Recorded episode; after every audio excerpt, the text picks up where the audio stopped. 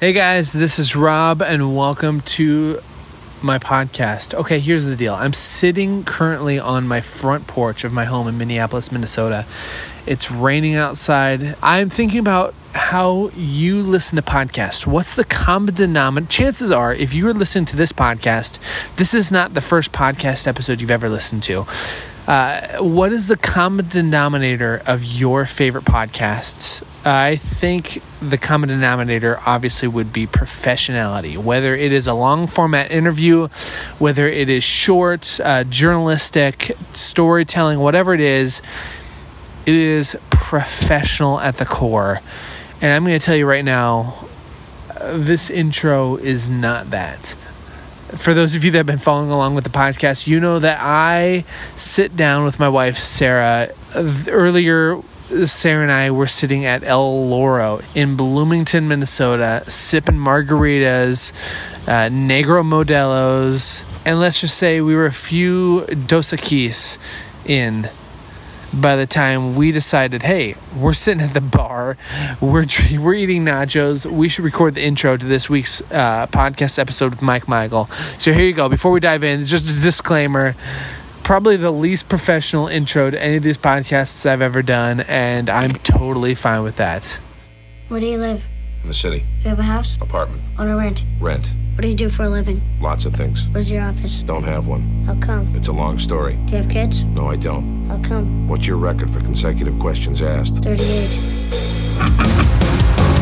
What do you have to say? Talking to me? What are you?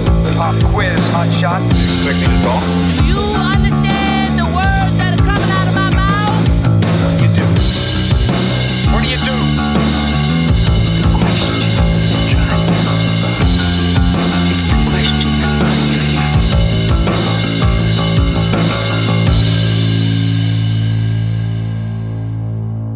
Hey guys, this is Rob, and welcome to my podcast. For those of you listening the first time, uh, this is where my podcast is where I sit down with people I find interesting to uh, try to figure out who they are and why they do what they do, get past what, what it is they do. Currently, Sarah and I are sitting at a Mexican restaurant in Bloomington, Minnesota. El Loro, the El best Loro. place ever. great happy hour. And I realized, oh crap, I've got this Mike Michael interview coming out tomorrow. we should go home. We should uh, drink some Guinness and uh, Make it happen. Make it happen. Record the interview. But then I said, hey, why don't we just record it right now? Amateur hour.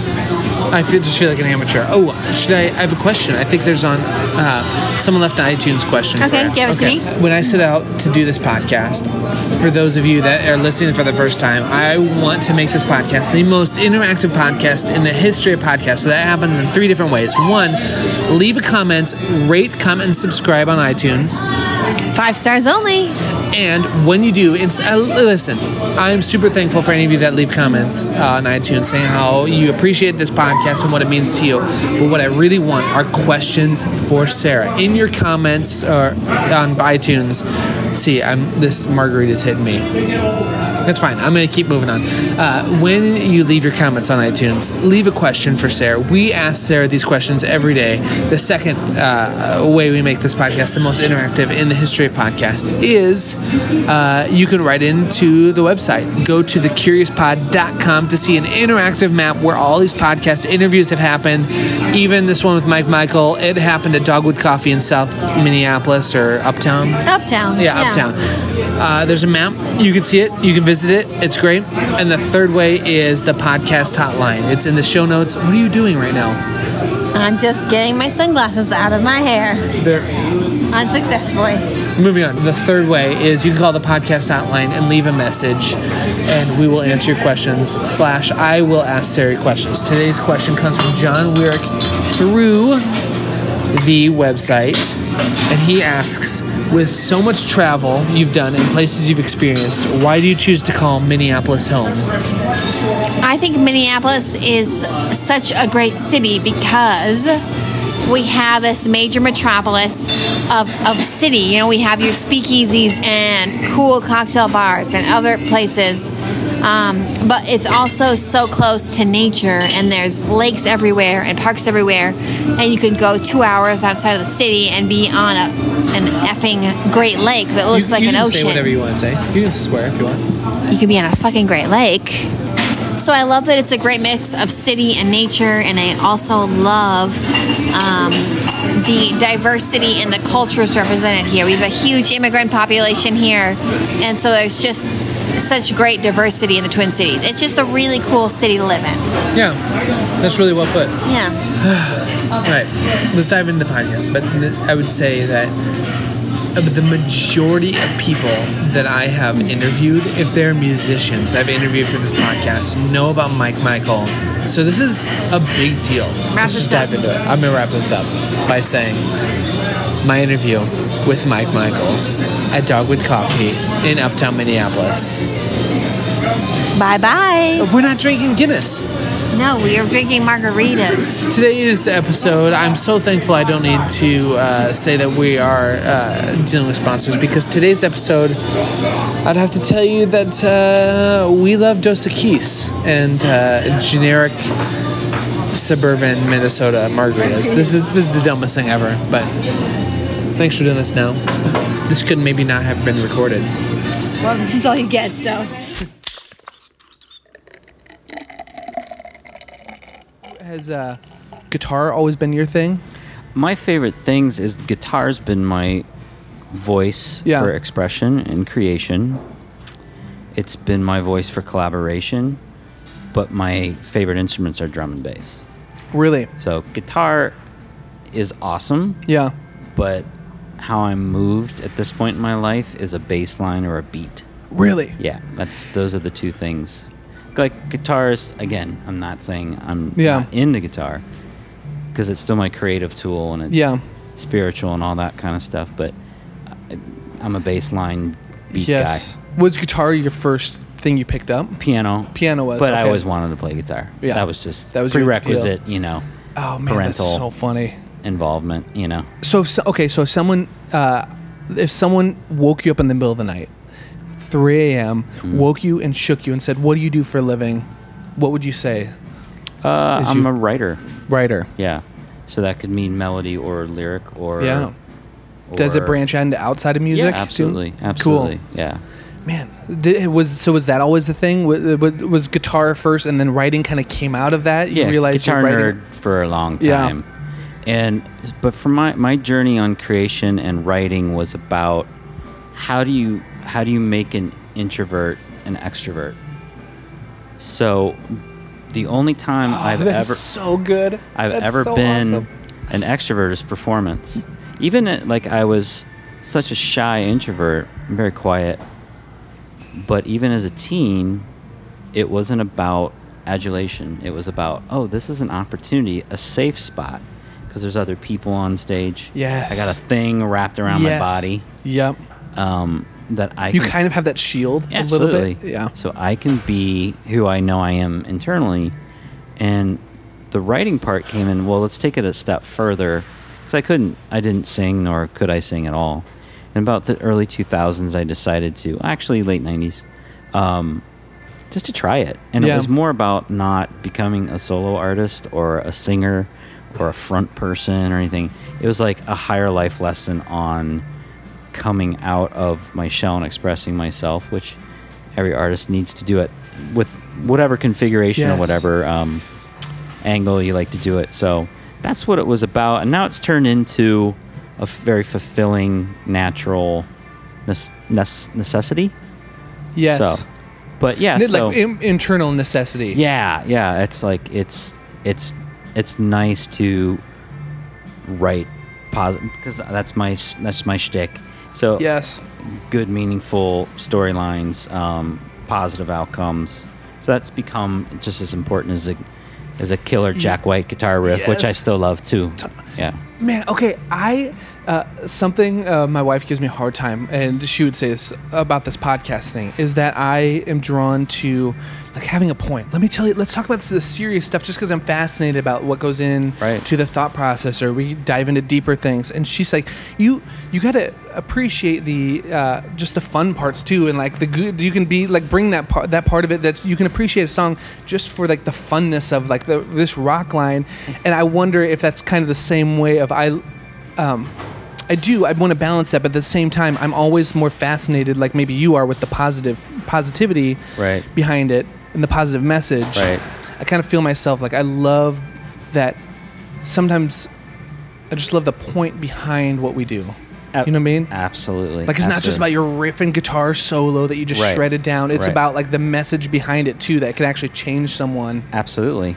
outside just the moment of enjoying it. Yeah, and we're so in it Yes. that um, I always forget that when it, when we're having fun performing, um, we're we're in our zone and all that good stuff.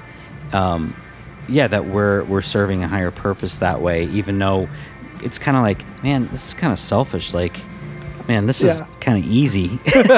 is this really a job? Yeah, totally. You know, the performance aspect. Yeah. People need to know about the People are marketing paying part of money it. for this. Yeah, it's like Yes. it's like I'm in my most internal external bliss. It is the most spiritual thing on the planet for me personally. And then everybody's having fun Yeah. and I'm adding hopefully some element of motivation or inspiration to one's outlook on life or you Mm-hmm. Know, I don't know. Man, I We all play for different reasons, you know. Yeah, man. I when you when you're saying that, it's think, making me just think of myself of uh, how binary. I sometimes my brain naturally wants to think and to say, well, this is either for I'm either here to serve other people or the moment, or I'm here I'm being selfish, like you said, that feeling of selfishness. But I love the thought of the holistic thing. Like, oh, like I can do this and be completely fully myself, and Right. completely fully pumped about what I'm doing, Right. And you get something out of it too. Absolutely. That's kind of the beautiful thing to me. Absolutely. About And I always wonder because we don't have it documented what music was before. You know what? yeah, What was it like? You know, we can surmise through some documents or some Yes. Sanscripts or whatever, or some painting on a on a wall in New Mexico. But, Yeah. But what? Like we know what it is for us right now, but how did it all start? Was it always ceremonial? Was it? Was it? You know, you know, religious and all that kind of stuff, or was it? You know what it is now? Yeah. Is it everything? yes. So I don't know. How how do you think? In your reading, how do you personally translate it? If you had to surmise a guess. I I'm fascinated with who started singing, and where did singing come from, and then who hit something. Yes. We don't know. Yeah. We don't know. Was it, was it calling like during hunter gatherer season, or you know, was were people shouting out and doing vocal calls, or Yes. I don't know. It's it's really cool to know the source of what we do. We really don't Yeah. know. Yes. Oh, that's so source of good. it. Yeah, because it goes so far back. So far back, and yeah. because we do, I feel like uh, all the at least the musical history. I went to Nor- uh, I went to school to study music. Yep. And I think the history only goes back a certain ways, like you're saying, the documented version, Right. like whether it's the piano or the drum, dr- Yeah. the drum set. Like, okay, what's beyond that? Yeah. I love that thought of who's the first person that started singing something. So yeah, so it might be. So I was thinking about this um, lately, actually. Like, music might be so brainstem esque, like eating. I'm hungry. Oh, I'm scared. Uh, I'm thirsty. Like, I'm wondering if it's on that level where it's like tones and rhythms are just as deep as that, as like a brainstem reaction. You know? Yes. Oh. Man, I just I, I maybe it was this morning. I was listening to an interview by who's who's the lead singer of Aerosmith. I'm just blanking on his name. Steven Tyler, Tyler, yeah. and he was talking about he did the American Idol thing, and one of his least favorite things about doing it, and what he his biggest regrets about doing it was going in and telling some girl that she's not a good singer. And it's making me think of what you're saying right now because he says, I, I never want to tell someone they're not a good singer because what if some day down the line she's feeding her children uh, and she wants to sing? Right. In this moment, his thought was, uh, we're all singers, and it shouldn't be this thing, this competition. And he was kind of looking back at kind of regretting possibly doing it. Yeah. Uh, but it made me think of what you're saying right Yeah. now of like this internal core thing Right. because I don't always feel that way personally. Mm-hmm. Because once I got to a place in life where music became the thing that brings in the income, Yeah. and you're supposed to practice, right? Yeah. And you get, I have all these friends. I have even people now of like, so how much do you, how much time do you spend practicing? We practiced when we were 22. yeah, That's like what that's what 16 Yes. to 22 was was your woodshedding years to get Yes. your voice. And yeah, then you're you're basically from that moment on, in my opinion, learning people's tunes. you, what do you man. do during the week? I learn a lot of music. yeah, That's kind of my totally. different woodshedding, but yeah. Oh man, yeah, and the, the, you just don't. This thought of like you, well, you need to set aside time to practice and make it work. Which maybe there is something to that, but the thought of, well, what about the part that of it that's ingrained inside of you? Like you keep mentioning, it's funny you say voice, right? Yep. Uh, and you're when you say you have your voice as a guitar player, I feel like that's a term that's thrown around in music a lot. I reached out to a couple people before we sat down, and one of them was Ian, chatting about you. And he, one of his favorite things is he, he's talking about your voice, about how you have such a voice and a characteristic and a thumbprint. He said on music. Uh, was that intentional? Like the finding your voice thing, was it intentional for you to find something unique to you, or did that just happen? Yeah, I think it because this is going to sound pretentious because it happens with you know most musicians is that I made very strategic, painful choices to let's say as a teenager, and again, I'm not trying to sound elitist or pretentious. To not be, I, I did play in a casual cover band, but my first real band experience was playing an original group, and we put out a record when we were 17 and so our, our whole path was like okay i can't like shred blues right now and i can't do this or do that. If, if somebody asked me to go hey can you play you know american pie by or what is it um don Uh, mclean? yes, by- by- yeah, yeah yeah, um you know I, I can't play it because I, I could play it if you showed me the chords, but I, Yeah. I I'm not a jukebox. Yeah, you didn't just dive down Yeah. and yeah. But so I think there's specific paths for different kinds of musicians since we're all different and designed to do different things. I knew that I had to be resourceful and I had to take the risk of not being a traditionalist. And there's a lot of stress um, as a kid, as a teenager, like not being able, you know, I played Jimi Hendrix Fire, but the solo was like kind of close, but not Yeah. the solo. But it's Yes. like, there's a lot of sh- shit I got for, Oh, yeah. you know, not being a, you the know, nailing it. the nailing it part. Piece by piece. but yes. you know, when I'm home, I'm trying to write original melodies and chord progressions for my band. So um, I just think that that was the choice in the avenue. Yeah. And the reason the voice is strong is a I had no option. I felt that music was my only option, uh, Yeah. path, and I just followed my instincts, man. I just knew that was the path, and I've I've always. It's funny. It took me to my 30s to feel that my sense of Afro-Cuban swing or blues melody or traditional groove and funk. Yes. It took a long time um, to become, you know, semi-competent with American roots music, which I listened to yeah. when I was 15, Yes. I was listening to Albert Oh, yeah. Collins and Roy Buchanan and everything on Alligator Records and all the Three Kings and all the blues stuff and Stevie Ray Vaughan and all that stuff. But I couldn't, I could kind of, I had a funky wrist. I always think of the edge of U2. Yes. the dude that didn't sew a lot, but when you listen to Sunday Bloody Sunday, he's doing Latin triplets, you know. Yes. And Yes. So that was that was cool. Um, but yeah, that's that's it took that long to feel like oh, I can play traditional music or cover music or interpret somebody's parts um, well versus always leaning on the original thing that I was doing on the side or whatever. So Oh man. Okay. so uh, I was a late bloomer that way.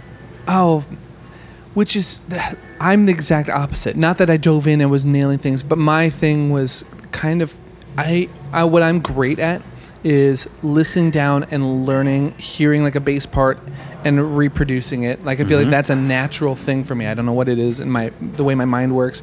And so I was the opposite way of just learning parts in the in the whether I was like playing in church or with different people. Right. It's like, hey, here's a bass part. So I learn it, all that stuff. Mm-hmm. And then it wasn't until maybe yeah early when I turned 30 or maybe 29 where I was like, man, I, what is my voice? What do I sound like when I talk instead Right, of just right. repeating and uh, so to me when you're saying all this i'm like oh man that's such a cooler that's a cooler avenue of the way you came into it of like i have my voice and now i'll bring other stuff in Right. And th- but there was pain with that. I didn't get a lot of gigs. oh really So it's it's very isolating at times because like oh he does that thing, versus Yes. like oh I'm you know let's say Mike Campbell from Tom Petty who can yes do all these American roots based bluegrass country Americana rock and roll. Um, yeah, it it took so that was my journey. It's like it still is my journey of. Um, and I don't want to sway away from your question or anything. no but- that's yeah that's fun um, is that music for me right now, teaching a lot. I learn all the modern stuff, which is cool. But I'm actually really interested in what I missed from 1950 to 1975. Like Cool. the Al Green catalog and Yes. you know all the all the crazy cool the Carter family. You know what I mean? Yeah. All the stuff I missed out on. so now you're going back going and you're back. hitting the, hitting all that stuff Yeah, it's like oh man that's cool yeah. man so uh how, what's that been like uh, the diving into it, is it just It's so obsession. new It's totally Uh, so. I love it. yeah I love it. Um, no, just finding out, you know, because we're so lucky to be in this country because we exported all this kind, you know, all these genres of music. But um, to be, you know, to be an American guitar player and just see what that's like, and know that can be part of my arsenal. yes Um, it's not totally my thing, but it's way more a part of my thing lately. Is more traditional riffs and and you know uh, hand me down yes riffs from Yes. way back when. man and then you start realizing uh, oh this is where then this is where this came from this guy's doing this and oh the person i thought that was doing something totally original Totally. wasn't There doing you that You nailed it. uh, man and i say like i have this big experience one of my biggest weaknesses is um, one of my biggest weaknesses is the back catalog in my musicianship. Mm-hmm. Like I would just recently, this past year, of friends uh, diving into like, oh, you didn't, you don't know like t- all of Tom Petty's stuff. I'm like, no, I haven't dove into it. I think there's a lifetime for that. Like Yeah. I'm I'm the same way. It's Yeah. like it's like taking me X amount of years to to to know what everybody's Yes. kind of talking about in the in the deep cuts. Oh, okay, man, that's so encouraging.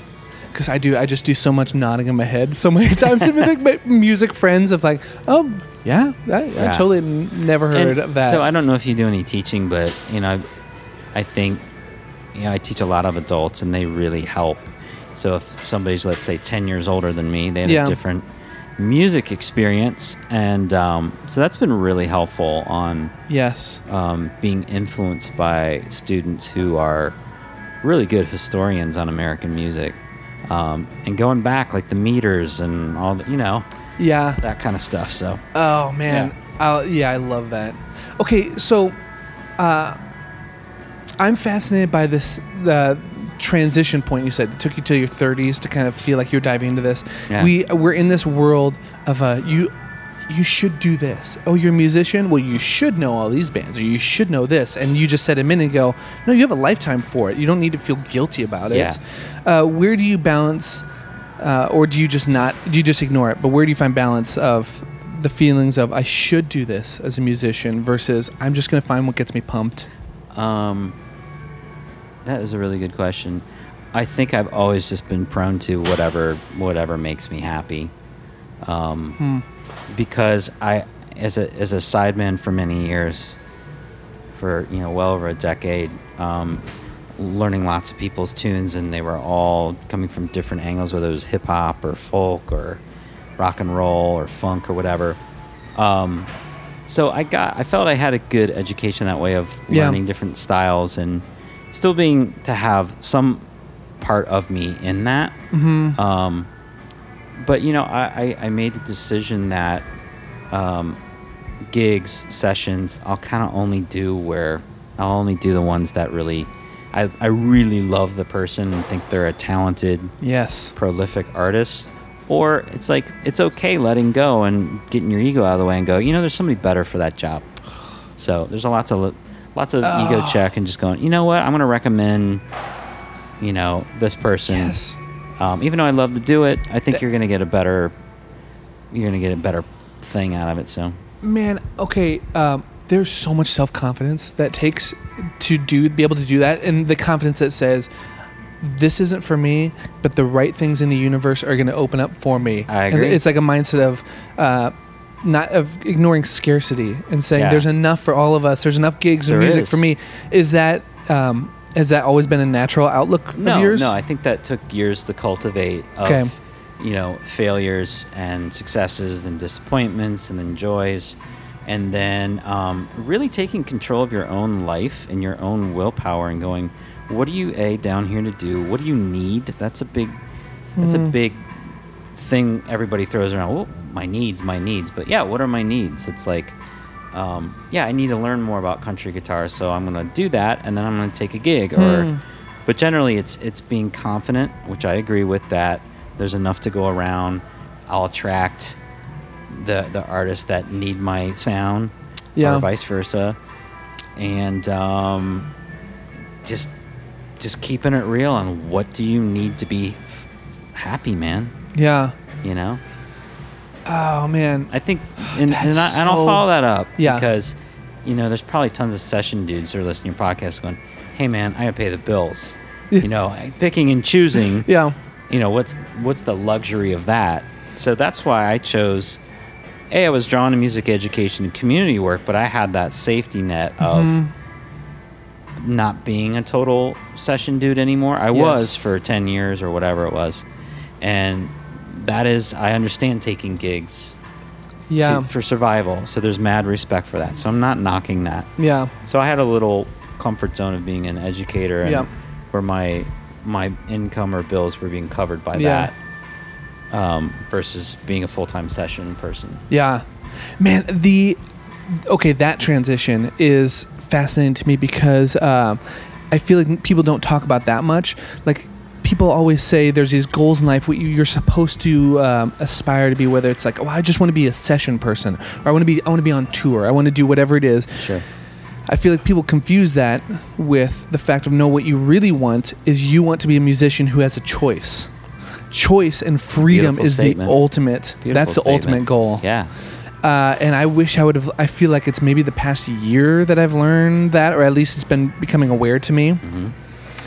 And I wish I would have had that on my radar my entire life of realizing the ultimate goal is that. Because then It's a great statement. that seems just like what you're into. Like this will give me my freedom to pick and choose, Right. To not say, Yeah, and you know, locally in, in Minneapolis, just because we're a heavy artist scene, but not a heavy music commerce scene. Um, you know, it's just a different market up here. There's, you know, there's a million people like you, or you know, Gould you interviewed, Steve Gould, and you're talking to Ian, and it's like you, you can't go two blocks without somebody who's actually a badass. yeah, So A, that can be scary at times, but B, it's like it's a great source of inspiration. And if you travel around, which you've done, you're like, oh man, the the scene. Okay, I'm I'm I'm being um, beautifully tested by all the talent around me to become a better everything, yes, and that doesn't exist in most cities in the United States. yes. There's pockets of good people, but this town is freaky weird. It is. is. I, like I love it. I've been here 21 years now, and I'm meeting people from let's say a generation prior to mine.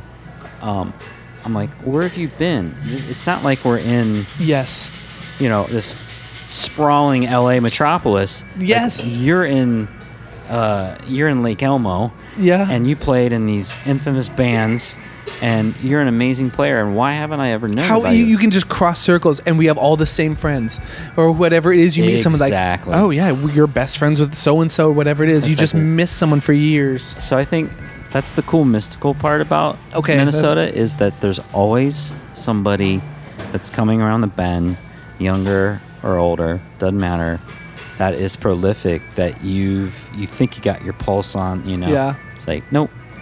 which is a, it's a cool mystical thing if you have that mindset of there's enough to go around for Right. all of us Right. but if if you're in the place in life which i've been before Oh, of scarcity mindset Absolutely. It's I've been there terrifying. too. It is. because i mean i just did a session this last weekend with a guy who's uh, playing he plays trumpet and gu- guitar and i realized oh bass isn't even your thing and you're a better bass player than i am all around whatever it is so it's this thought of like oh man if i'm going to be doing this Mm-hmm. But that will come back to your your voice of the the nuances that you do that might fit a certain song or a certain artist. Mm. Yeah. So that's why there's hope with all Ah, that. that's good that's good Um, and the other thing is, I realize about human beings as a whole is we tend to forget. You're always in this situation. I've been always. You're sitting around the room. and You're like, oh, I need a sax player for tune. Who do you know? And it's like the mind forgets the the old Rolodex of people you've encountered for so many years. And there's probably six sax players that you can't remember. yes So whoever comes up first gets the gig. yes So there's a lots of happenstance and and human beings. So it's always That is so good. being in contact with people will help what you're talking Yes. about because we forget a lot. Man, that is my um that is one thing I've been I talk to people with when when it comes to social media. That it because we live in a world that is like that, just like you happen to pop on my mind. Yeah. The only besides communication and staying in touch with people uh, from a business standpoint, one of the biggest roles of social media is to keep yourself on, like, oh yeah, I saw Right. me. I hit up Steve because I saw on his Instagram, Steve Gould. Oh, you're gonna be in town this let, next week. Let's hang out. Right. You wouldn't have been on my mind. So I'd say that because social media, I, I have such like a pushback sometimes against Right. it. But it's just it, you just made me think of like there's so many other factors of you coming to someone's mind outside of. I feel like when I was younger, I used to think the way music works is as you meet everybody, everybody has their own spreadsheet mentally, Mm-hmm. and whenever gig opens up, everybody runs through of like, okay, here's all the best people, and I'm gonna pick the the best person Right. on my list. But that's Yeah. just not how it works. Right. Uh, And There's so then, many more and then there's um, the thing when people are busy yeah, and you get a call yeah, because somebody's busy. yes, So yeah, it's it is very challenging to do, but having that awareness and having that non-scarcity mindset is crucial to Yeah. survival, Um, emotional survival too. tell me your thoughts on this. My th- opinion about Minneapolis sometimes is that uh, it's a big enough city for a lot of people to make it a full time gig in the studio, and or whatever it is Yeah, they're doing. lots of records There's a lot of stuff doing that doing, being made, but sometimes it's not a big enough city for those people to turn things down all the time to get the under people from whether maybe you're in LA or Nashville or New York. Sometimes I just feel like it's when you're talking about the economics. Uh, sometimes I feel like it doesn't seem to be enough for people to be turning down a lot of stuff because you have the studios where the same guys, the same group of friends are just always going to be in there recording. Right. I don't know if. Um, uh, let me form that into a question. So here's what I'm curious about with you is um, Minneapolis, Mm-hmm. and then the next common one for at least my friends is Nashville. The question I'm always getting asked is, Yeah. when are you moving to Nashville to like really do music and make it in the world? So Right. it, w- when you mention the economics of music, Yes. what do you think is the difference between Minneapolis and Nashville? Okay. And what do you think Minneapolis could maybe do better? I don't. I I don't have a lot of experience with the Nashville Yeah. thing. I'm actually, as I do a rebirth here as a songwriter, I've been researching and Mm-hmm. doing that thing, and um, I feel this. Um, so I lived in California for five years in Los Angeles, and Oh, cool. and was never, and I was really young, really really young, but there was always an opportunity to get some gig, not even as a musician. I could go work at some management company, you know, part time and be around Lenny Kravitz. And like Yeah. I could just walk in and go, I'm from the Midwest, I work hard and I'd be hired. Yeah. So the commerce comes with all the managerial offices, the publishing companies, like all of the the legal offices.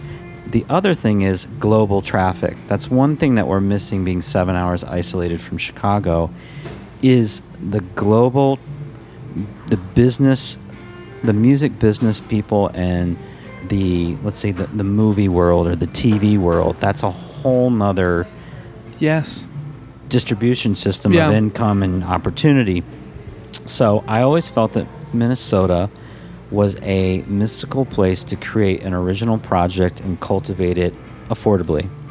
Hmm. I do feel that Nashville, LA, I don't know about New York. We probably have many friends in New York that are doing well and doing their thing. Yeah, I'm not really familiar with that music scene outside. Like, just assume jazz is going on there. It's you know just from afar. I've I haven't played there since 2009 or 10, um, but we'll be going back in the fall, so that's good. Um, I think that's totally sh- shifted. There's still a, a heavy duty, cool Brooklyn scene for multiple genres of music, and the East Village Yeah. has some cool venues still. Um, but I, I feel that because our income has shifted from selling records to music licensing or that kind of thing, that Nashville and LA are very fertile right now. And it's just because there's more buildings that say music Yeah. on them. yeah. That's a long winded. No, that's great. Yeah, So, man, I, I I'm fascinated by that because I I think of the only ma- the only major touring experience I have is with uh, like for the actual like bigger tour is Owl City, Mm-hmm. and even our tour after that everybody lives in Minneapolis. We rehearsed here, but the tour actually the final rehearsals and the tour bus and everything went Yeah. out of Nashville. So it's funny to me of like one of the biggest pop bands coming out of this area. Right. The tour is still starting and going out of Nashville. Right. Uh, I don't know of any tour bus com- music tour bus companies in the Twin Cities. Sure.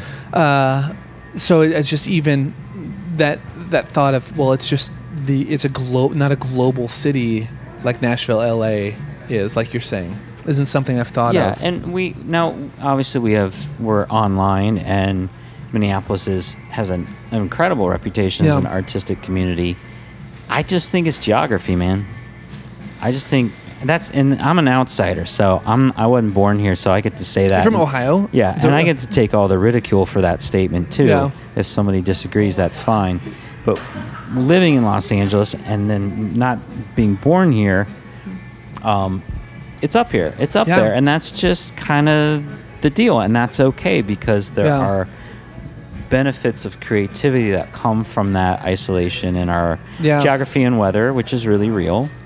Um, but Yep. I, I will say to say, you ever tried taking the 810 in the Yeah. January in. Minneapolis to a gig? Oh my god.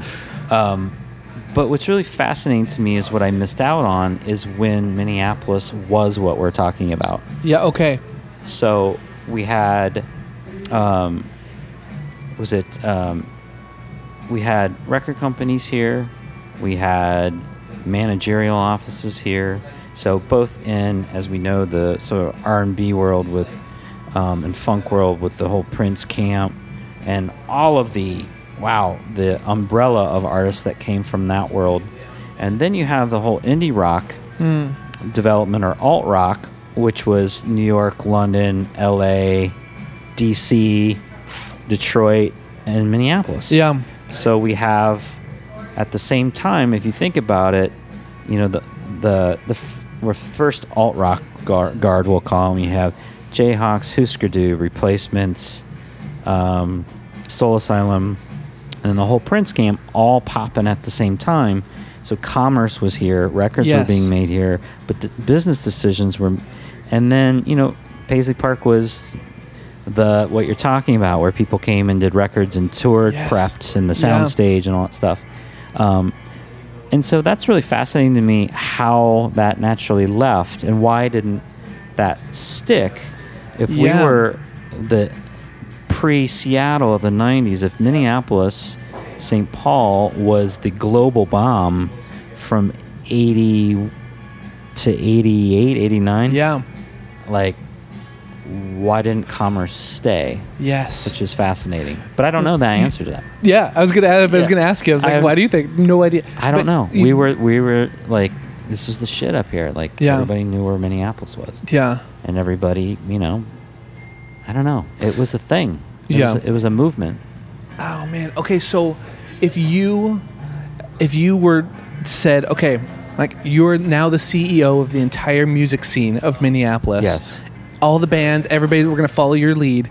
Would you do you have anything that you could point out as okay? This is what we need as a commun- music community, and this is what would take us there. Mm-hmm. Well, anything I- come to mind? Sure. Well, I think you know what Slug and Ant and all the Rhymesayers do, guys are doing with Soundset is really smart. Bon Iver with the Eau Claire deal, um, and then you have Poliça and all those bands. Um, they have their record label, so there are. That's.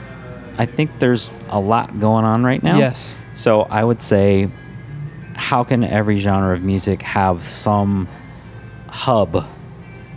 You know, some hub. So there are Yes. there's business behind all these artists, and the business is here. But you know, um, so more hubs, more business hubs, and the other thing that I I think I read that Austin is doing is they're why do you go to Austin, Texas? Yeah. It's like, well, in the winter, maybe the the keep it weird motto and the weather, Yeah. and then South by Southwest and the Yeah. food, and but culturally, it's because of the music. Why do you go to New Orleans? Food and music. Why do you go to New York? Well, I used to go because of the music and architecture and food and all that kind of stuff, um, and history. But yeah, it's like how do how do it join so many subgenres of music? We're all spread out. We're all in different scenes.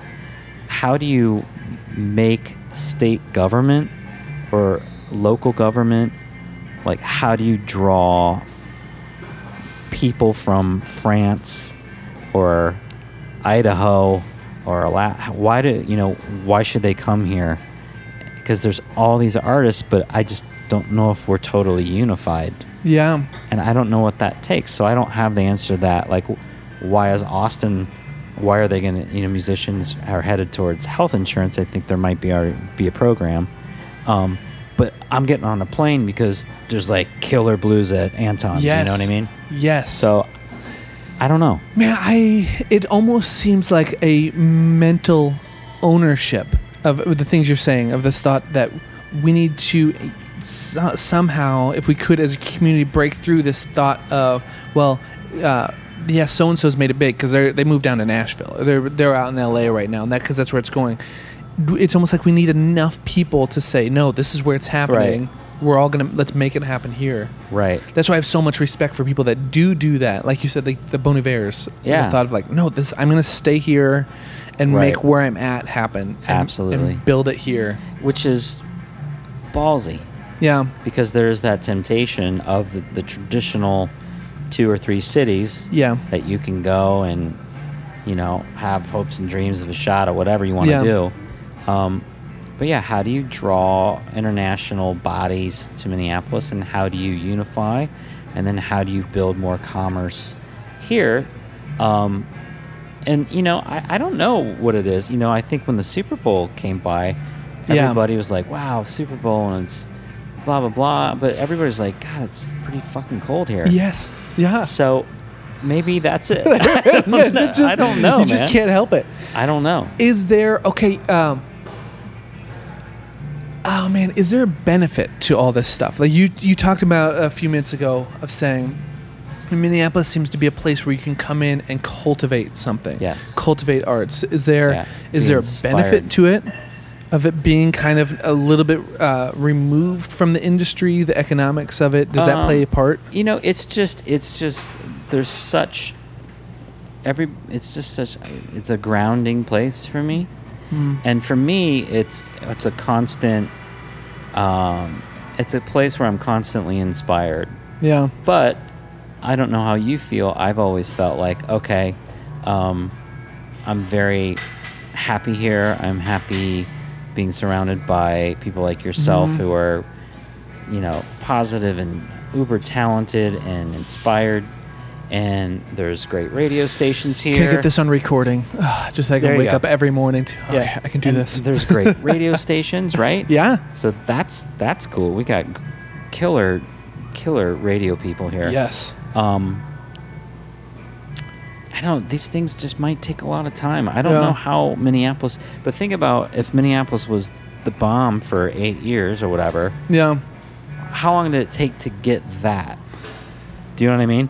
I've I've never thought about that. Like how I've do you Never thought how did that. it become the global epicenter what of the happened? world? Yeah. Literally Yeah. because New York was 60s and 70s, Minneapolis was the 80s, St. Paul too, sorry, and then 90s was West Coast, and then now with It just keeps keeps going further. So now we got China for the, Yeah, the I mean- 2030. Yeah. I, I next- don't know how we're gonna cultivate a scene if Yeah. everything's everything, you know. Yeah. Like, we now know what people in Mongolia are doing, Yeah.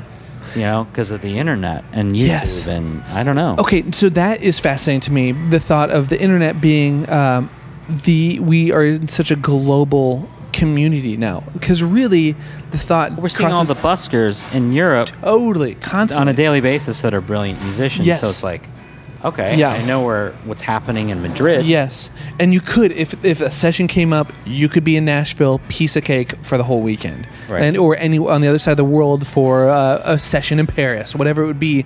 It's all open. So how do we how do we function and utilize? I don't know, a global economy and or a sense of global communication at least I'd Right. say, and, but still be true and like stay here because there would have to be some s- state of the union where we we all just drop our individual journey Yes. for a week Yeah. and go okay this will benefit us all if we promote where we got our inspiration from you know i don't know it's, that's it's- interesting. it's- yeah, it's that's so complicated, Cool. I, man. that's a cool idea. Did you have you found any other cities in the united states where you're like oh man there's something going on here this is great Yes, I feel like I've seen micro versions of that. Here's a, here's a great example. Recently, um, it's not to the level of Minneapolis, but of size. But Appleton, Wisconsin, man, Appleton, Wisconsin has something really cool happening there, where they there's a love for music, and they're bringing musicians in. wow Yeah, they do. It's not. Is it Mile of Music? Yeah. Have you heard of Mile of Nope. Music? It's awesome. And they put on a week long festival or whatever it is, and they're bringing in a bunch of acts, and it's it's a community thing. They said Right. as a community, we're going to value mu- live music. There you go. And it may be Yes. obviously easier to do with a Yeah. population that isn't 3.5 million. Yep. Yeah. Yeah. But it has to be. Uh, it, to me, it's. I just think of things in scales of. Uh, Minneapolis. I'm thinking of like scales as an axe. So I mean, U2, Taylor Taylor Swift, and all of them are coming through and doing the U.S. Bank Stadium, right? So we have them, and then we have all these like. There's somebody playing at a coffee shop or a bar gig every night of the week in Minneapolis, and they're awesome. You- Every night, every night you can just say you could spin the wheel on a genre and go see that Right. essentially And here. you- You'll be pleasantly impressed. Yes.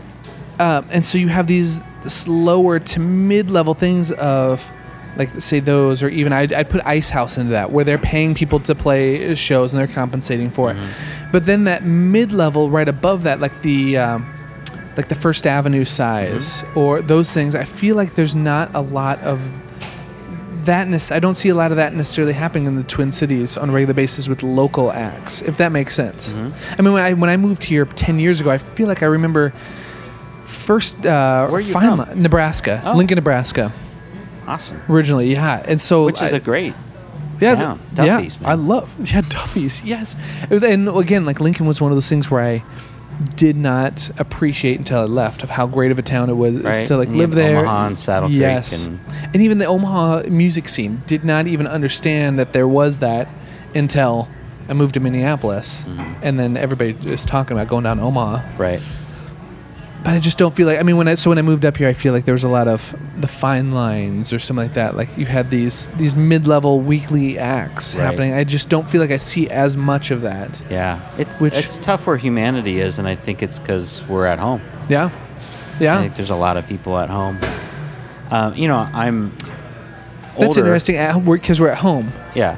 What Yeah. do you What do you mean by that? Well, I think a lot of people have our media out, Yes. mediaed out because we're phone people, and um, I think the the revolution and of home theater and having the indie.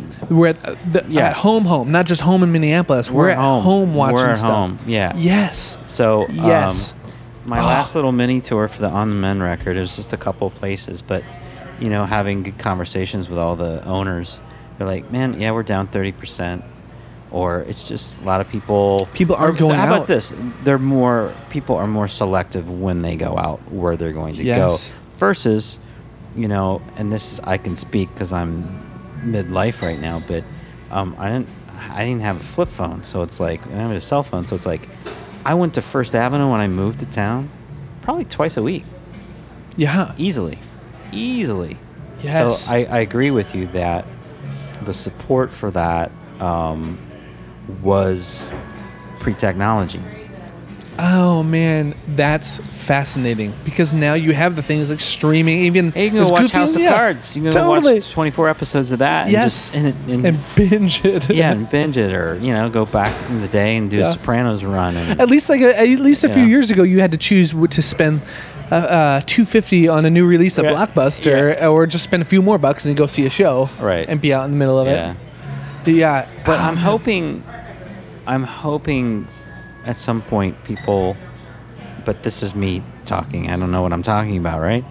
I hope people value the event, the because there is nothing quite like a performance of any sort. I just Yes. Man, just Yes. seeing a good play or a killer group where the energy's outstanding, or a festival, or an arts and crafts show, or mm-hmm. whatever it is. yes, There's nothing like an event to take the human mind off their daily life. yes, There's nothing like an event. Yes. And even though quality TV is awesome, Yep. and I support it, and it's still inspiring, there's nothing for me personally. Yeah. I'm just speaking for me. There's nothing quite like an ev- a human event. yes, yes. Man, I just listened to. Have you heard of a guy named Seth Godin? Yes. He I, he does a podcast I think called Akimbo now, and it's he talks about like business stuff, but a lot of relevant things for freelancers, and it's amazing. But he just talked about the importance of doing it live. I think was an episode, and he was saying in the in the sense of bu- the business world of putting on a live event and public speaking, and finding the balancing act of okay in in our world it's so much cheaper you don't have to you don't it, you don't have to bleed anything to throw something out on the internet Right. but it takes something it's an investment to put on a live event but there's so much more value when someone goes to that Right. and the need of Right. like that's not gone that still needs so to be here Maybe we're in this cool little infancy stage of like being preoccupied with our, you know, home life Yes. again, which happened for centuries. yeah um, But maybe it's like I don't. I have no idea. Yeah. I can't speak for somebody who's 15 who's mm-hmm. never known anything but. Yes. You know. man that is yeah i can't imagine yeah the not having that and going out and having that be a part of your life and now trying to convince someone that there's Right, value in that's it our that's our deal. Yeah, it's obvious to us. That's yeah. It's like well, this is what we do, and this is mm-hmm. what people need, right? Yes. That's what that's our attitude. Now that that makes me think of something. I've, I've I'm hugely opinionated about something, and that is the need for artists and musicians to think differently and more intentionally about adding value with their live show nowadays. And the thought of, yeah, back in the day, you used to be able to show up and just play your songs like they're recorded on the album. Here's the tunes, just learn like the album, and we'll just repeat it live. Yeah. But the importance now of thinking, no, we have, like you said, we have. This is a totally different environment Yeah.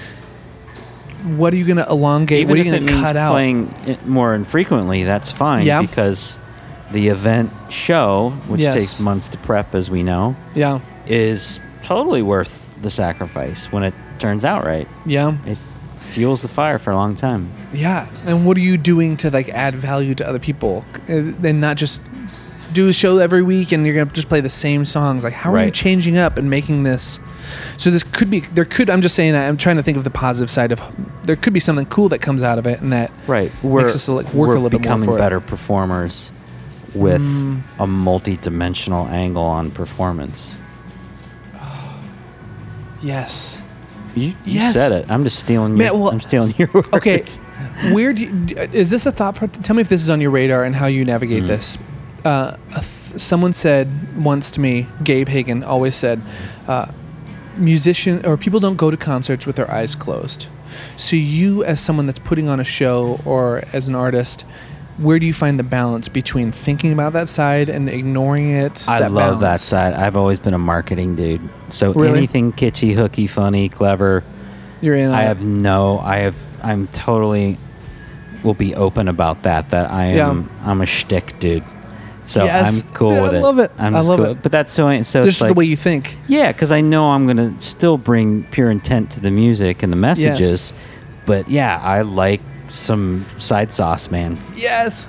Dude, that- all that all it comes back to, like I said earlier, it comes back to uh, confidence in my mind. The confidence that says, "Nope, I know the music's gonna be great. I'm not sacrificing the music, whatever the, this music or art is supposed to be."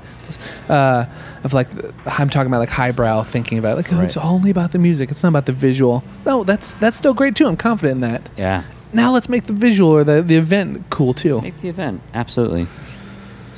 Man, okay. Um, if you, I have a question for you to kind of shift Yeah. a little bit. Uh, you saying earlier about you know these are just my two cents. Mm-hmm. You know this it could be it could change within eight years or whatever it is. Right. I'm fascinated by the journey. Like the, I, I'm convinced uh, everybody is everybody is the master of their own truth and journey and you are a professional of your own experience. Like that is uh that for every person you can't argue with experience. And so i'm curious and and you can stop me if this, you've like talked about this way too much but i'm curious about this time and period of you going through your hearing stuff Right. and how that affected you of someone that's so passionate about music and the arts and things you're creating going through a time where you feel like this might be gone Yeah, and I'm I curious- did think that. what yeah i don't i'm i just Um, uh, Gould told me that you went through this, so I, but I'm not super Yeah, familiar yeah. as I'm spitting all over here. uh, the- but I, so I'm not super familiar with that story. What, if you don't mind sharing, no, what happened? no, I I'm don't. curious. I don't keep it succinct. Oh, so dude. you don't want me going on about. it. Um, what happened was, is there? I had an extremely stressful period of my life that involved ex business partners and legal issues and finance, and that was a three year ordeal. And then on top of that, I was. Uh, what do we say? Uh, a typical entrepreneurial, you know, musician who's not sleeping, who's not eating right, who's addicted to business and promotion, and which we have to do to some extent, um, and, and other things. So it was like a, a vortex of everything that could happen happen at once, and I ended up um, my with all of that impact something happens to you, right? You could have uh, a heart attack. You could have weird digestion. You could have, you know, uh, a nervous breakdown. And I got tinnitus and hyperacusis, which is hyperacusis is kind of like um, it's sound sensitivity. And I had some genetic predisposition. Um, people Yeah. in my family Yep. have had it. And for me, being uh, a level 10 OCD or OCD or kind of get her done kind of guy, Yep.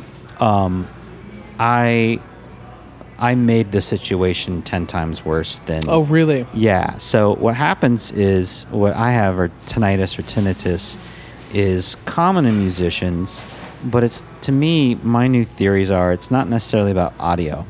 It's basically how you're how you're wired genetically is your predisposition to where we are sensitive beings first of all as musicians. We're trained to hear you know, there's a there's a song playing in the background here at Dogwood. Yes. And we're trained to know, oh, that is the that's a rumba, and that's a yeah, and that's a that's that Ludwig snare from '74, and then that's a P bass from. Yes. We're trained to hear the refrigerator tone. So musicians have a tougher time with. And all tinnitus is is hearing your internal sounds. So we are electromagnetic beings. So our Really? so it's called brain gating. So your brain gating, right now, I didn't hear that song until we Yeah. were talking about About it. tinnitus. Yep. But that song has been playing, but I'm so hyper focused on our conversation Yes. that my gating systems shut that off. So when your gating systems are awry or chemically altered or neurologically altered, your your brain is fixated on its internal sounds that you hear through the auditory cortex, Yes. not your ear. So your ear is a canal Okay. And it's like the telephone wire, but sound is processed in your brain, not the ear. Okay. So people and like I know there's lots of people in our lives that have different varying degrees of tinnitus or tinnitus. Yeah. Tinnitus is the medical I profession. prefer tinnitus. tinnitus, right? Uh, it's pr- it's pronounced a moog, not Yeah. moog. Uh, totally, totally, yeah. dude. Um, and so that became my three or I'm uh, going on four year Three years. play. Yeah. Holy cow. So I didn't play music. I taught a little bit, which was uh, great. Oh, yeah. But I didn't play three years. really? Yeah, man. So I, I I sold my amps. I sold pedals. I got rid of everything almost, Yeah. and went on this journey of like medical information and health and healing. Yeah. And but I realized through this experience that what diseases or conditions or illness, um, this is my personal belief Yep. system. That's all. Is that it's how you're internally feeling or what's going on that you're not maybe taking control of or you're putting off or whatever. Um, absolutely, there's genetic things that Yes. go on since birth for people that I'm Yeah. not.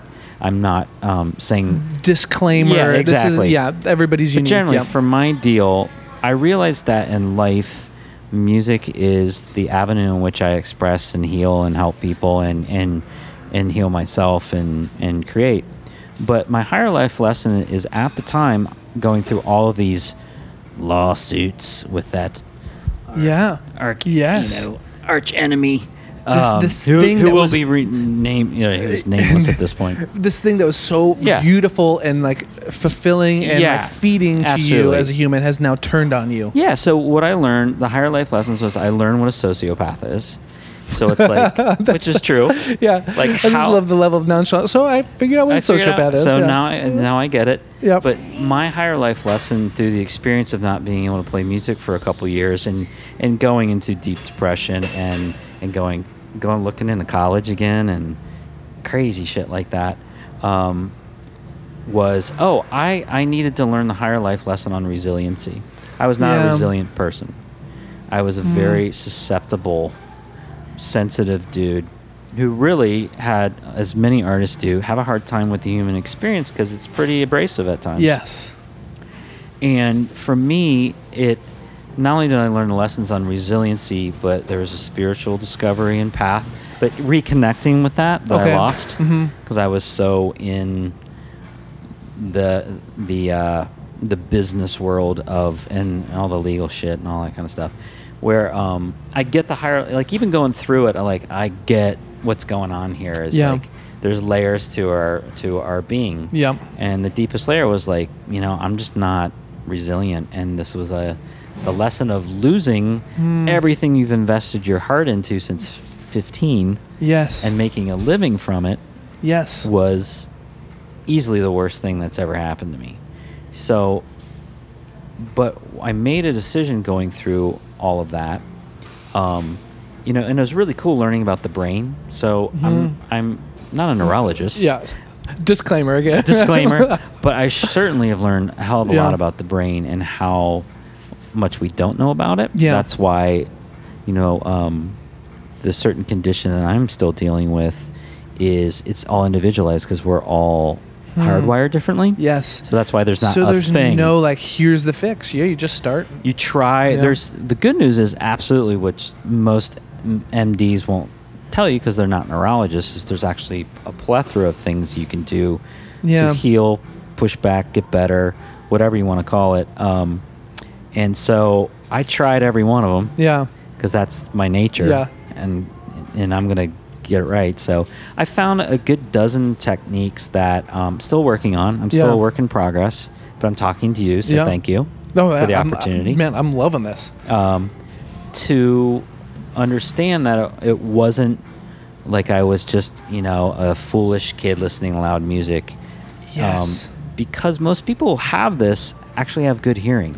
Yes. And when you see that, you're like, well, what is the real deal? And we just don't know yet. Yes. So it's my theory is it's it's a culmination of many things. It's genetics, it's brain gating, it's how you handle stress and sensitivity, um, and and the human brain really is wasn't designed to handle the threshold of modern humanity. So yeah. people can handle it, some people can't. But I know for my specific thing, it was a stress-induced disorder yeah. that had some genetic predisposition. Um, fortunately, there's plenty of musicians around the world that have great advice that I kind of was clinging to, Yeah. and there are ways to um, manage, if not, Yeah. kind of get rid of the thing. To- uh, you said advice. Did, Mm-hmm. did you, uh, when you started vocalizing this with friends, did you ever get advice overload? Because I feel like a lot of people I've met that go through something like that, everybody's Sure. like, well, here's what you do. Here's what worked for that me. That was I've heard- daily. That Yeah. was daily. And you know, I get it because I had to remember. I take my ego out that they're just trying to help.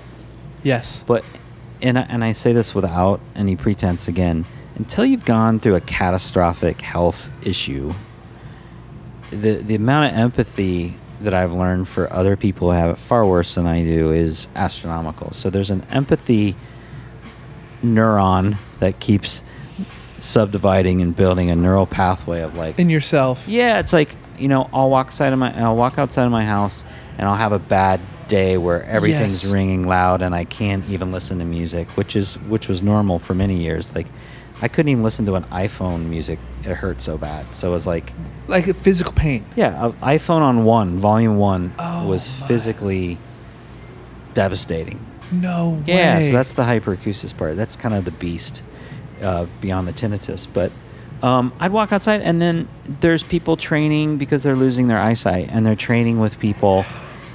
You know, you see that, and you're like, all right, all right, Yes. let's get this in perspective.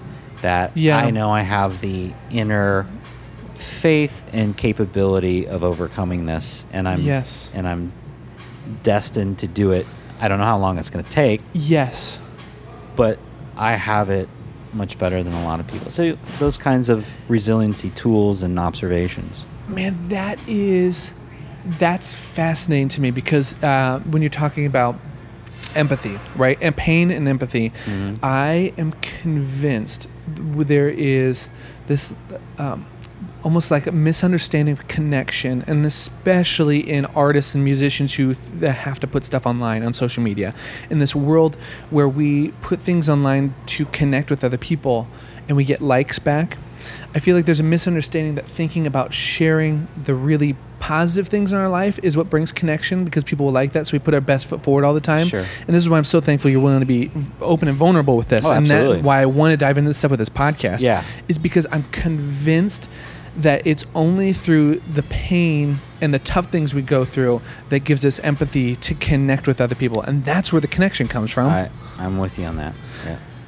um, I traveled with I traveled with this guy when I was in college, who we would play the backing band and do covers as he did public speaking um, about like anti-bullying and like self-love stuff at uh, public schools Okay. for um, a few months. And one of his biggest sentences that always stuck through uh, with me was, "I don't, um, I don't know you, what it's like to be you. I don't know your pain." Uh, but I have my own pain, and that's what connects me to you. He was like, I have my own thing. I, I know what it's like to have all these feelings or go through something like that, whether it's a health thing you're talking about. Right. And then, whereas no one sees people walking, learning how to be blind, It's, then all of a sudden you're like, oh, wait, man. I'm just I'm seeing the world around me differently. I'm seeing humans. Absolutely. And good news for a lot of musicians who have this. So back to your question, there uh, there has been an ego struggle because there are like any Yeah, I'm sure. like any Yeah. anything, whether it be a bad knee, you know, and you have the same operation. Everybody's reality is different, and everybody's level of pain or stress is different. So Mm-hmm. you and I may have the same thing, Yeah. but we don't it's not the same thing Yeah. right you may let's say if we both got knee operations in 30 years right Yeah. it's like you know you may be healing faster Yeah. than i and i have phantom limb pain or do you know what i mean Yes. so the, the, the challenge is there's been a lot of musicians that reached out to me from around the globe actually and um, i didn't I, I put it out there you know what i mean so i knew something might happen like that Yeah. And so, still being midway through the process, it was a little stressful to, to hear debilitating, sad, catastrophic stories from these established musicians Yes. from different countries who don't know what to do. And I'm like, well, first of all, I'm not an expert. Yeah. I'm still going through people this. reaching out to you for advice. Now, A- okay. Absolutely. Oh man, yes. So I didn't know how to handle that because that's a Yeah. whole nother layer of stress, Oh, which I knew. Yeah, yeah. might happen. Yeah. Um, so I put together a manual. So anybody out Oh. there, there's a tinnitus hyperacusis manual on my website. It's a PDF, Super cool. and it's you just click it on, and it's pretty that in the much show notes. Yeah. pretty much an up to date. I give you all the people you need to contact to get better. Yeah. But yeah, so that's the other thing I learned is one person's illness.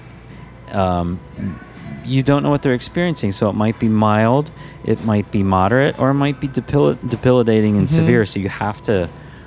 So I got a lot of people like, "Oh yeah, I got tinnitus. Yeah, whatever. I just forgot about it." You just work through it. Yeah. Push through it. Yeah. I forgot like- about it. oh, I have a seventy decibel ring. What do you have? And you, well, you almost, I'll tell you what you had. You almost got a punch in the face right now. To- totally, totally. And and the hard part was like, because you don't want to live your illness. You know, you don't want to be, you don't want to become your illness Yes. either, which is very easy to do when something's severe. Um, so yeah, there's been lots of lessons on just letting it go, man, and Yes. just dropping the ego and knowing that people are trying to help yes. and their intentions are good. yes. They're, they're trying to in its uncomfortable situation. You know, when somebody's ill with something Yeah. and you don't really know what it yeah. you're not going through it. You're trying to be supportive or friendly or funny or, and you Yeah. may say the wrong thing. Yes. You know, Yes. so it can Dude, be your sentence uncomfortable. earlier of like reminding yourself that this person's just trying to connect and be helpful. Right. No matter what they say, no matter how hurtful Absolutely. it is, just reminding that Yeah, um, because I could see not being in your position, but if I tried to put myself in your position, the the bummer of it, the pain in the ass, is that people from both sides of like saying, "Oh yeah, I had the same thing and it was I over. rid It was it, got yeah. rid of it." You're like, "Oh, it's not that easy." Or then other people on the other side being like, "Heads up, it's never going away." You're like, "Oh." Oh, yeah. There's plenty of that. It's like, how do you find? How do you find the mental disconnect It's, within all that? Fortunately, it's like dedicating. I dedicated myself to knowing as much about this as possible, which was quite painful. Yes. But finding the six, literally six people around the world that have been through it actually and know exactly how, and there happen to Hmm. Yeah. be either therapists or medical professionals um, that can lay out the science of it way better than I can. And I found those people and I was like, uh, it was miraculous, man. Yes. But you have to really dig because, um, unfortunately, I didn't find any. Um, I went to a um, there's a there's a cool um, clinic at the U that they had some science experiments and, and Yeah. that was really um, helpful and learned a lot. Um, and they're re- really really cool people. Um, but everybody's different, so I found my couple people that have helped me. Yeah. So it took a while, but I'm glad. So I'm, I share those Yeah. on the website.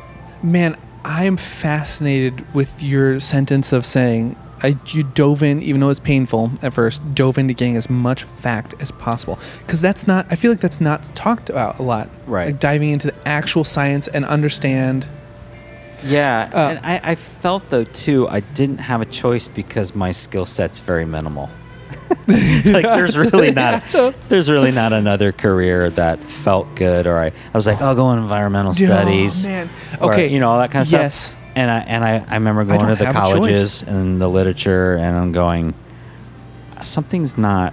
I'd rather just stick it out and see what Yes. happens. So, so I, Oh, I, man. I had to do it. Really, I wanted to do it, Yeah. but yeah, Because it'd be beneficial, but you have I no kind of choice. I kind of had to do it. Man, uh, I connect with that so much on whatever my own level is, in the sense of when you asked earlier about my my complete music career, at least to me, feeling like it came to a halt. And then what do I do? Am I do what's my plan for the future? Am I going through it? I felt the same thing of like I have no options, and everybody says, "Well, what else are you good at?" I am not good at anything. This is my skill set, and it's on. It's musical. Yeah, uh, totally. performing in front of people specifically in a live setting. And what do you do Which with is that? your You- gift. And then when that and gift that's that's your taken away, because it's your sense Yes. of purpose, and it's like that's what you're down here to do, man. Yes. Okay, I love so the whole deal about this podcast is talking about spec- what I what I'm fascinated with life is connecting people's uh, personals to universals. Mm-hmm. So like, what do you do for a job? Like the music stuff, but it's not a music podcast. But what can we like? Fascinated about the bigger picture behind it. Yep.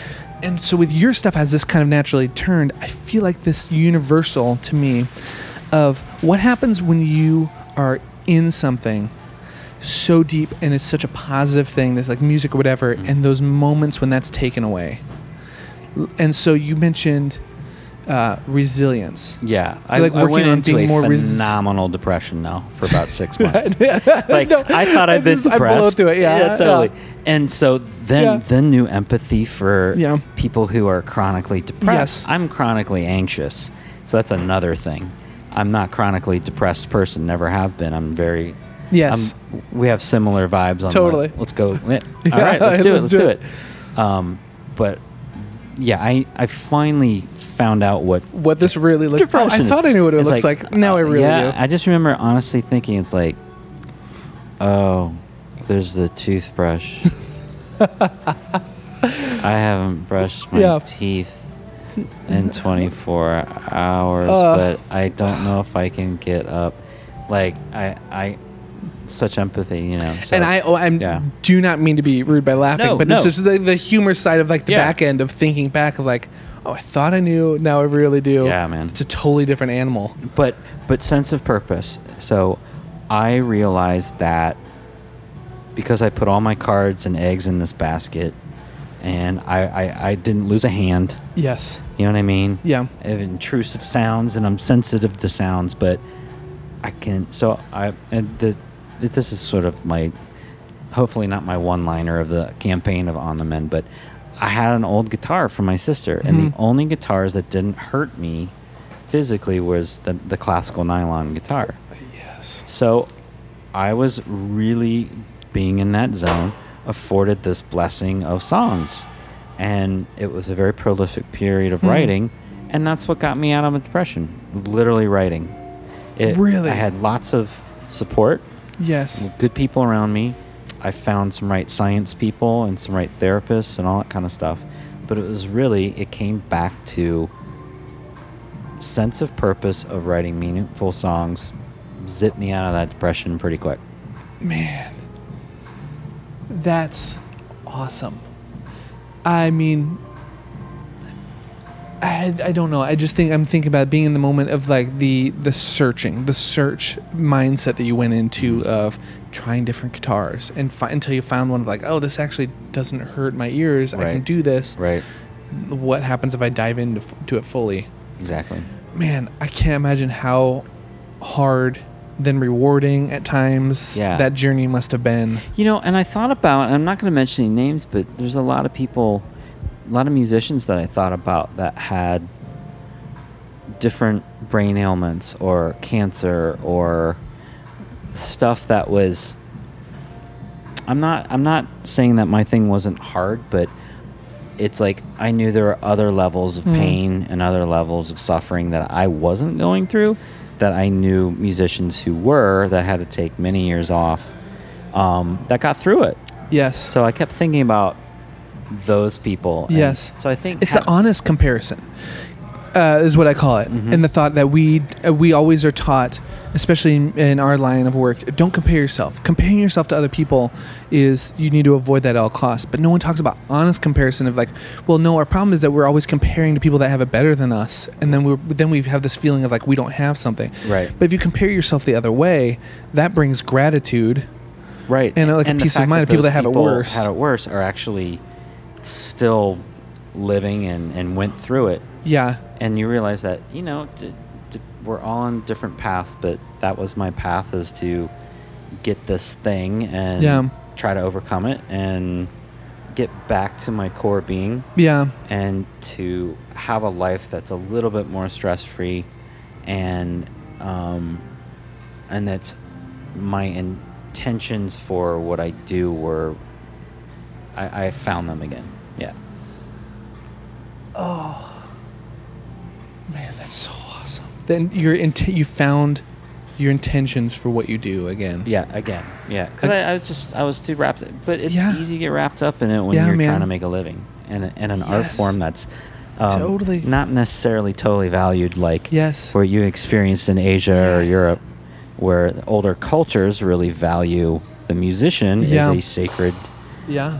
sacred um, being in a way. It's like Yeah. because there's so much cultural significance to what we do, Yes. and I'm not saying America is void of that. It's just it's not as it's not embedded in the in the psyche of the the the, Mm-hmm. the American where it's like it's like think of how you're respected as a musician immediately from somebody you don't know. Yeah. If I'm in a symphony, oh hell yeah, I'm respected. I'm a rock star, Pff, duh, Yeah. right? I'm a music teacher at a high school, absolutely. I'm a musician. Oh, Oh. what else do you do? Yeah. So when are you gonna get a real job? what do you got to Yeah. Like that. That's up to us. Is to without being a dictator is to educate people on what we really do, because it's not their fault that they just see these Yes. extremes. Yes. and that there's now there's people don't even know that there's hundreds of music genres. Yes. There's people like you're saying cruising in town at the Pantages Theater every night. Yes. I've never heard of three quarters of the musicians coming through town. Yes. and they all have a fan base. Yep. So there's these. There's so much to be valued. Yes. And there's so much good music going on Yeah. that's affecting humanity Mm-hmm. that we just have to help Americans understand that we're not just narcissistic, lazy stoners. Yes. totally. Totally. And then call out the people or, that or are giving us a bad people name. or wimpy totally. people Yeah. because we're just musicians. It's like Yeah. they don't understand cultivating a craft for decades and and trying to change the world, which we are. Yeah. We're trying to help people emotionally, yeah. spiritually, you know. So Which I feel like, oh man, it's cool that you're saying this because you ha- you have balance, and from this chatting with you, you have Yeah. balance in a in a topic that I just had a conversation with a buddy that I'd love to c- try to bring this the podcast somehow. But he said uh, he's higher up in the business world, ev- Mm-hmm. and he feels like people that are more uh, well-rounded humans understand. They, even though they're doing business, they understand the need for the arts, and so they're super appreciative. They br- they're bringing people to, and they want to support that That's and fund it. And then there's this thought of sometimes musicians don't appreciate that higher business that we need the business side too. Like we need the we need each other. it, it is a is a stone cold fact as much as any liberal person like myself wants to complain Yeah. about corporate America that Target, 3M, General Mills support pretty much most of the cool things that are going on around Yes. town. Yeah. And that there's good people in those organizations. Yes. And then I have to drop my renegade BS Yeah. and go, no, there's good people and cool people in every institution. And that, whether it's a tax write off or their intent is to, like you're saying, Yeah. generate community and, and, and build culture in, in our area, I got to believe it. Yeah. And yeah, Oh man. So I'm The glad whole- you brought that up. The whole yeah, the wholeness of it. Like we need each other. And it, but it sounds like I mean even from just chatting with you, it sounds like you've got a good grasp on that of no, let's let's take care of the art. I mean, obviously, but also we need to talk economics. We need to talk about like musicians need to be paid a fair amount. We need like you if it's not sustainable, then you can't make I art. was talking to a jazz guy. This was like a couple years ago, like four years ago, and he was talking about a three-hour set of jazz, like in '68, making 150 dollars. And I'm like, well, that's what that's what goes down now in Yeah. 2018. Yeah.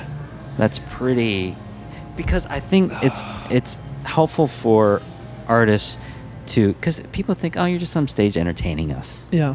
and there are avenues in music where that is Mhm. true.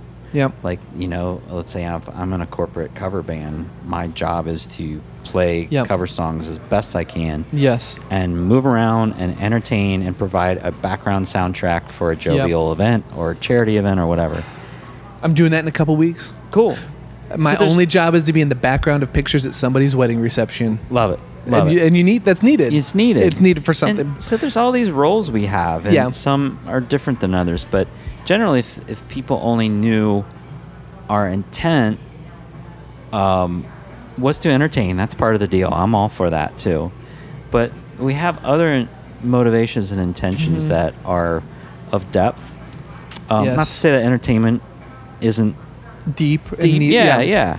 Um, so I like my Friday night bands, Oh, yeah. right? You know, um, but yeah, that we're really well intended, studied human beings that really care. And that's just, and Yes. we really take our craft seriously, just like a welder would, or or a, a you know an author or a you know a, a manager or you know it's like Yes. it's it's it's serious stuff to us. Yeah. man. Man, that is I totally agree. And I that I that's maybe not understood. I like I said, I don't want to put a big blanket statement out Right. there, but I feel like that's not often understand about how much social change can be brought about through the arts It's nowadays. ridiculous. Yeah. it's ridiculous. Whereas back in the day, you had something even even in like art history, someone crafting a painting or a sculpture. Or I think about my wife works at Boom Island. It's a brewery in Northeast Minneapolis. Uh, Part time, just for, uh, with the husband and wife that own the brewery. Uh, played for the Minnesota Orchestra, and they're they're deep in the classical world. And they were talking about a Rus- Russian ballet that was the music was so I can't remember the name of it, but the music was so intense. People were essentially create it created a mob because it was so offensive and like changing to people Mm-hmm. at the time. It created a whole revolutionary change and shift of like that's what art can do. absolutely.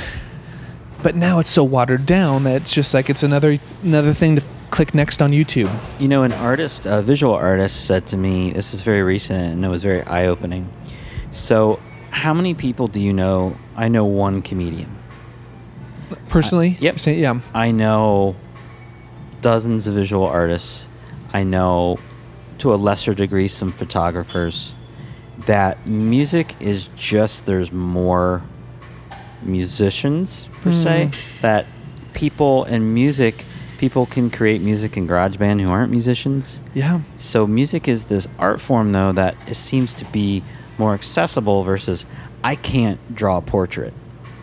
yes. Do you know what I mean? How many people Yes. can, you know, do like we're looking at some modern art on the wall here at Dogwood. Yeah. So who's a conceptual modern artist or who is a, you know, a traditional um, artist who is interpreting literally what's Yes. going on. So I don't know any people that can, you know, hey, here's a picture of Abe Lincoln, draw it. Okay, I'll Yeah. do it right now. Yeah. I don't know any people that can do that Yes, but everybody takes piano when they're young it seems in america or some sort of instrument you Mm-hmm. Yep. know so i think there's just more musicians maybe and that i don't know yeah, maybe that's true. and that it's And our the art form's accessibility more of technology? accessibility. yeah like where, anybody can where record everybody in the bedroom. how about this the scary part everybody thinks they can be a musician yeah, man, because there's a lot of there's a lot of bad music out There there on soundcloud yeah. oh man, that's so funny. And okay, so, um, okay, let me ask you this, and I want to I want to be respectful of your time, so we can wrap here. you do your thing Man, I in a world where where everybody's nervous about losing whatever they have, and the world in a world where a lot of my conversations as I get older with my other musician friends is about man, all these younger up and coming guys. How do you stay relevant? How do you stay in demand or add value or whatever it is? Yeah. Or in a world where anybody can record something, anybody can do something, even though it's not great. Their not greatness is way better than mediocre 10, 15 years ago. Right. So in that world, where do you start placing your own personal value and focus? If that makes sense, like where do you in your Yeah. art? Uh, well, first of all, it's kicking my ass to be better. Like I am, I am at home. I'm. I got Mm. my dry erase boards.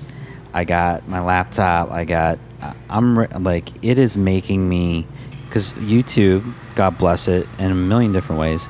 It's it's everything that was there that we never knew was there is Mm. here. So everybody is That is such a great there's sentence. brilliant people in Prague right now, and Yes. And in Budapest, and but it wasn't here. It was there. it was there, and we didn't know didn't see- about it. yeah. So it's really been a fire for me to go. What do I need to do? Okay, good is not good enough anymore. no. It's got to be great. So it's like I'm training in training. So I feel like okay, I'm making my little mini comeback and playing the acoustic Mm-hmm. guitar, which is a bitch, by the way. so kudos to any acoustic upright players and guitar so players out there who are brilliant. I can name 20 of them right now. It is a bitch to be good on acoustic guitar. You know, so I'm going. I'm going back to my wimpy little electric, um, but I'm okay with that. That's Yeah. who I am. Um, That's funny. yeah, but it's like, so right now it's like okay, it's quality, it's Yeah. good. Like there's good tunes. I'm I'm really happy with my recording. Really happy with it. You know, especially what I was going through of not being able to having 30 decibel ears in the studio and not hearing your. I'm relying on internal vibration to hear anything. Oh. I don't. I don't even use monitors and like. Now I Right s- n- no, I now- never use monitors anymore. Yeah. So I just earplugs, monitors. So that sounds like a whiny thing. Sorry. Man, I'm in that world too. People call me crazy. I'm I uh, I use like headphones. I'm a big cans guy for mixing everything. Right. And then, anyways, Yeah, side note. smart. Yeah. Um, but it's like, okay, this is how do you feel about it? Well, people like it, so that's cool. That's very important, obviously. But it's like, and they're getting something out of it. But as an artist, Yeah. I'm like, all right, I'm good. Yeah. I, I like what I do, but I'm not. I got to get back to great because, unfortunately or fortunately, Yes. that's just kind of where we're at with Yes. humanity. Is there's lots Yes. of great players. There's a lot of great players. So use it as motivation to become the best you you can be, as cliche as that sounds. Man, I just had a conversation. This last week's uh, conversation with this whole deal uh, was my buddy Eric Pearson, who's a director and into the film side in Minneapolis. And his big thing was reminding himself that you are better than good enough. And that has become a mantra. A friend of his said that, and it's become a mantra for him of like, no, good enough just doesn't cut it anymore. You have to be better than good enough. Right. Like you're saying, the need for Yeah. what makes And, you exceptional. Like I realize, and this is kind of a we'll call it a pop confession, is that I feel that I've always been, and I say this with humility, not like any weirdness, um, because I dedicated my life to this thing. That I'm above average, but I still have so much room for improvement. And so it's that fine balance of seeing, let's say, players on YouTube from some Yes. other country, where I know in my lifetime I'll never be that technically proficient, okay. right? Yes.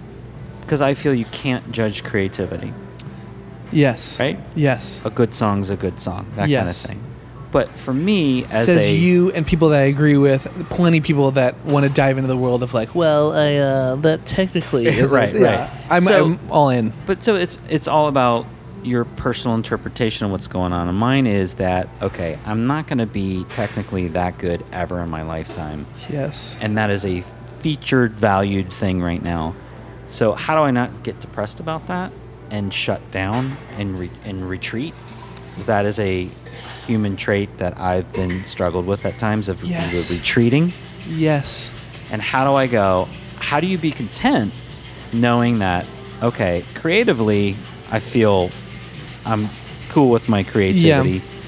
but that extra thing that the ego wants, the athlete in me Yes. wants, is Yeah. greatness and perfection, Yes. may not be super obtainable within my lifetime. Yes. So how do I mindfully go, all right, I'm literally at this point in time the best I can ever be. There's Mhm. always room for improvement next year, but look at my life, look at the circumstances. It's like and human beings, especially musicians because we're so future driven, we don't look back and see how we progressed. Yes. You know, it's like, oh man, I know, Yeah. I know. Like I, so it's it's you got to go back Yes. every year because you mentioned your your monthly check-in, so you're that's Mm-hmm. Yeah. really good work, man. Yeah, I I've have gone, to. Where I go from, where was I? And so if you see improvement, even if it's minimal, you're gonna have to pat yourself on the back and go, "Hey, dude," or "Dudess," you know, Hey, dudette. dudette. It's you're doing okay, man. Yeah. yeah. You're just not gonna be Scovia, but Yeah. that's okay. You got to be fine with that. yeah, you got to be fine with that. Oh man, I that's awesome. I love that thought of comparing yourself to your past self. Like you're saying of like Yeah. no, am, am I moving forward? There has to be I'm just obsessed. That's my new obsession is right where, you're talking about uh, of like I'm obsessed with movement. I want to be a man of action. It's like cool if I have an idea, I got to act on it. Let's move, let's do things, let's create something, Right. make something Right. oh, uh, and I don't have to be awesome, but just do something I wasn't good at yesterday. Maybe Right. I don't know. Yeah. I'm just saying. I'm just thinking of like how I just resonate with that. Yeah, because I think being professional musicians, we want to be above average. Yeah.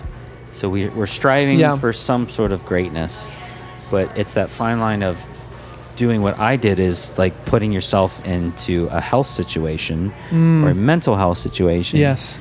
And how are you going? It's that balance of striving and working, but also not killing yourself trying to do it. You know, but I'm also speaking from Yeah. a midlife point of view. I'm not 23 anymore, where Yeah. I didn't think of any of this crap, and I just, you know, Yeah. I didn't sleep. Which is totally cool. Yeah. Because iTunes is still going to be around in a few years. Come back and listen to this when you're because you're everybody's going to come back and think of the same thing. Right, yeah. If you're not there yet, it's it's just bound to happen where you start thinking about these things. I, Right. I at least I'm just thinking myself because I didn't think about any of this crap Right. Before the past few years. Right. Now I'm all existential. What am I doing with my life? What does this mean? Am I being Totally. yeah? Every moment you're mindful. Well, I don't know. I put my shoe on that way. What does that oh, mean? Oh yeah, Oh. I annoy the crap out of my wife because I've even to the point of like I've researched so we've all I've found out we all tie our shoes wrong typically, and we're not right tying them in square knots. So I'm like, okay, how do I retrain myself to tie my shoe in the proper? I watched like a TED Right. talk, just five minutes on how Oh to tie your shoe properly. It's so annoying and dumb. Right. Like even that thing, like I gotta Well, make sure we're 10xing respect everything. about what you're saying and what you're doing, which is kudos to you, is you're trying to maximize your time here. yeah, And you're trying to make Yeah. use of your gifts and Yeah. the gift of life and all that kind of stuff. So, yeah. But I'm, I need to keep it balanced and in check because good creativity is not going to be. I don't. Based it does, usually doesn't come from that. Yeah, that yeah. doesn't breed good Yeah, yeah. good art or whatever you're gonna making something new. Um, man, okay, let's do this. Let's wrap up with Yep. some. I want to ask you a couple technical questions Okay. and a game I'm calling If This Were Real Life, I'd be the most annoying person in the room right now, but since I have a podcast, I can do this because it's acceptable. Love it. Otherwise known as rapid, a couple rapid fire questions. Um, okay, so I'm fascinated in like tech, technical, technical, tactical tri- Okay, I'm going to start over. Technical, technical, tactical kind of things you've used in situations. So while you're saying, you're talking about when you find yourself in a moment where you realize your go- your brain's going down the sports road of music, comparing yourself to the speed or whatever, all Right, these technical things about the people, is there a tactical thing mentally you use to pull yourself out of that and center yourself? Boy, I'm still working on that. I got to be honest with that.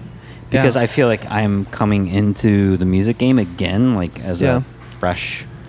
So I'm, it's almost like starting over in a way. Yeah. Um, and I, I have, yes, there is a tactic, is that I think I'm making uh, great improvements on using those people strictly as inspiration and not as competitors.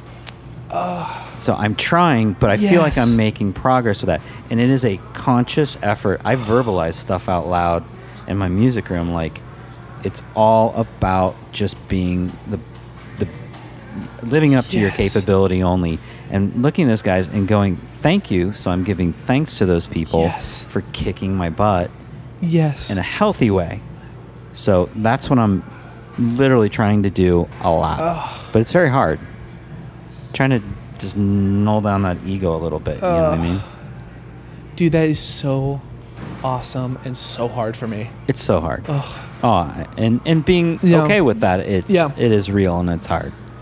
Yeah. Which is okay, being real with the hardness of it in the sense of like, okay, and that, th- yeah, I am competitive and at this moment, you know, Mm-hmm. Yeah. not all the time, Yeah. but and that what can I take? Wow, they've really dedicated their life to that, and that's inspiring. And yeah, kudos, man, they're awesome. yeah, It's got to give it up. Yeah. got to give it up. I don't need to. Yeah. Oh, that's awesome. I love that. I'm gonna think about that. Is this like the question of, is this inspiring me? Can I want? I want to be able to. I want to be able to take in someone that's even doing what I want to be doing. It, it, that's they- the hardest that's- part. when they're doing something I wanna be doing, You're seeing your kin right there. Oh right? man, the number. I had this thing called. I called it the numbers game. And what I would do is, I found myself whenever I'd see someone that is where I would like to be in the future, I would count down their age. Okay, so they're this age, and I mean I'm this age. So I have this many years to get where they are. And it was the what really killed me is when they were younger than me. I'm like, oh, or someone Right. my peer, and I had to quit the numbers game. Absolutely. It's I I've totally been there. I understand that. Man. That is because um, I'll give you an example. Yeah. My favorite example of anything can happen in the world is Nell Cline. Nels Cline joins Wilco at fifty. So that's all I got to say. Was obviously an underground sensation in the art world. Was working at a bookstore. Got the call. What? Joined Wilco at fifty. So there's what's cool about I love those stories. Right. Those give me so much fuel. Well, yeah, because there's always it's it's not in vast numbers, but there's always an inspirational story of a seasoned artist. It's time when it's time. It's your time when it's time. Man, I love the thought. the- Some the stories that are close to that of, um, especially people that completely shifted careers. Oh yeah, I did this for like I did this for like 50 years, and then when I was 55, I decided I'm gonna do this, and that's when all my uh, everything blew up or I met something. an amazing potist who started in her 70s. Who's Yes. brilliant. yes. That kind of thing. So Yeah. it's just like, all right, you gotta you gotta clean you gotta clean house internally. You gotta like you're doing you check in all the time. You gotta work at your craft, and you gotta have that attitude when you're internally clear, and you're feeling good about yourself. Yeah. Things happen. Oh man, I love that.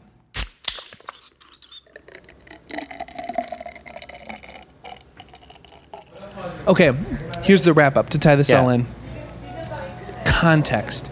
This whole conversation seems to be centered around context, whether it is earlier talking about people giving advice for everybody coming to you giving you advice or asking for advice outside of the context of your own DNA this advice doesn't work for everybody. Right. you need to find what works for you within your context.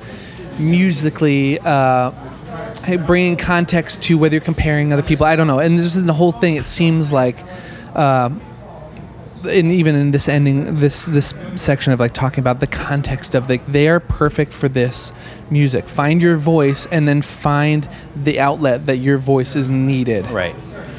and that's kind of reaching back a little bit of ways but i just think that's awesome It's a good closer. dude my attempt to tie it all in awesome. man i can keep talking all day with you know, this stuff this is thanks for meeting up with me Thank you. Hey guys, this is Rob with just a quick note before you head off into your week. I just wanted to say a huge thank you, a massive thank you to any of you that have rated, commented, or subscribed to this podcast on iTunes. Also, thank you to those of you that have reached out to me and shared your stories of how these interviews or some of these conversations have impacted you, have inspired you. Man, that has been so awesome to hear. If you have a story you'd like to share with me, head over to thecuriouspod.com slash contact, and I'd love to hear your stories or any just questions you may have for me. Hey, while you're over there, if you want to check out show notes for this or any of the other interviews I've done, or contact info for this guest or any of the others, head over to thecuriouspod.com for any of that.